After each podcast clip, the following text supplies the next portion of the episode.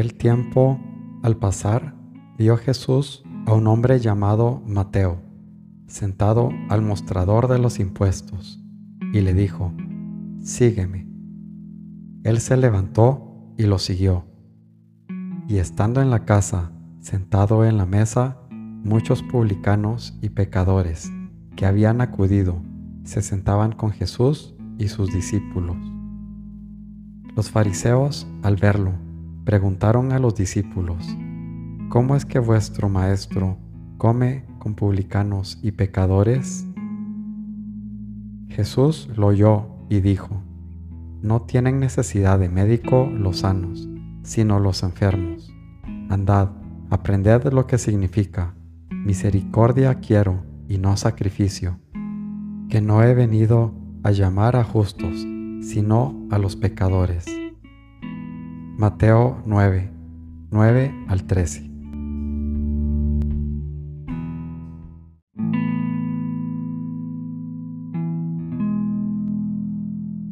Señor mío y Dios mío, creo firmemente que estás aquí, que me ves, que me oyes. Te adoro con profunda reverencia. Te pido perdón de mis pecados y gracia por hacer con fruto este rato de oración. Madre mía Inmaculada, San José, mi Padre y Señor, Ángel de mi guarda, interceded por mí.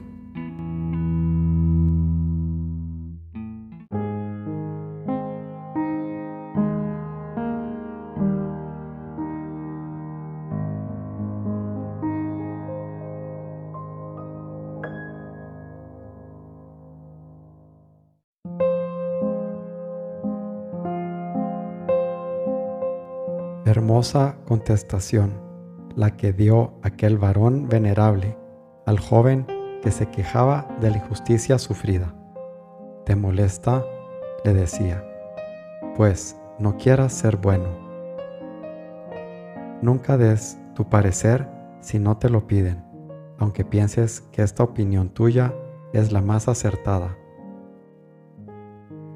Es verdad que fue pecador, pero no forme sobre él ese juicio inconmovible. Ten entrañas de piedad y no olvides que aún puedes ser un Agustín, mientras tú no pasas de mediocre. Todas las cosas de este mundo no son más que tierra. Ponlas en un montón bajo tus pies y estarás más cerca del cielo. Camino, San José María.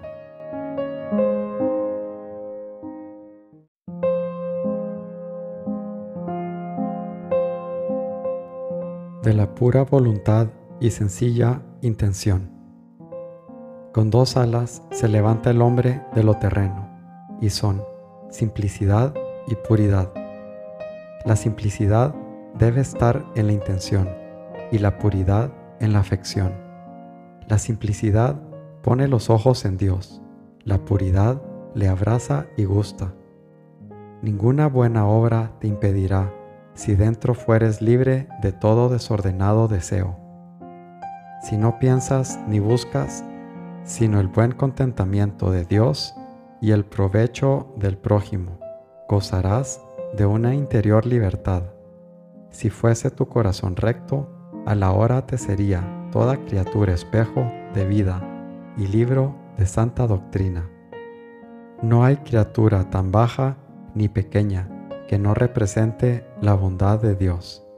Si tú fueses bueno y puro de dentro, luego podrías ver y sentir bien todas las cosas sin impedimento.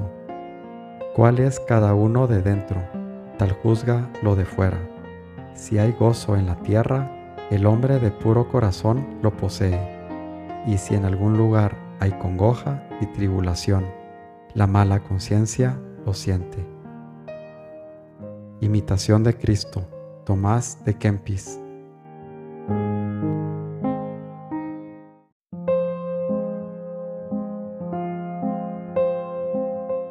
Dirígete a la Virgen, Madre, Hija, Esposa de Dios, Madre nuestra, y pídele que te obtenga de la Trinidad Beatísima más gracias, la gracia de la fe, de la esperanza, del amor, de la contrición, para que, cuando en la vida parezca que sopla un viento fuerte, seco, capaz de acostar esas flores del alma, no agoste las tuyas, ni las de tus hermanos. Llénate de fe, de seguridad. Nos lo dice el Señor, que por boca de Jeremías, Orabitis me, et ego exaudium vos. Siempre que acudáis a mí, siempre que hagáis oración, yo os escucharé. Forja, San José María.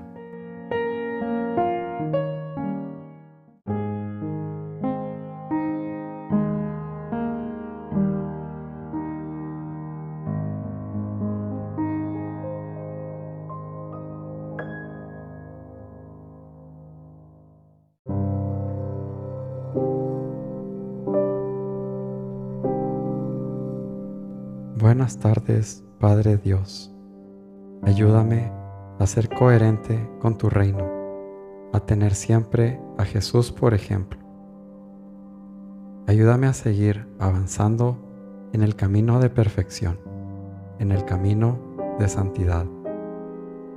Enséñame a cristificarme, a vivir con humildad y amabilidad, en tu paz y en tu amor entra con tu fuego y cambia mi corazón como a Mateo. No permitas, Padre, que no vea como la miopía moral que aqueja a los fariseos, que el pecador siempre soy yo. Entra en mi corazón embotado, Dios Padre, y sánalo. Te lo pido en nombre de tu Hijo Jesucristo, nuestro Señor. Te bendigo y te alabo te amo por siempre. Amén.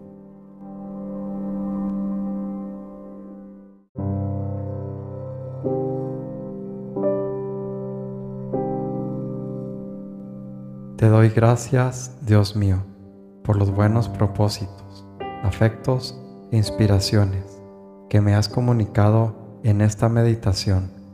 Te pido ayuda para ponerlos por obra. Madre mía Inmaculada, San José, mi Padre y Señor, Ángel de mi guarda, interceded por mí.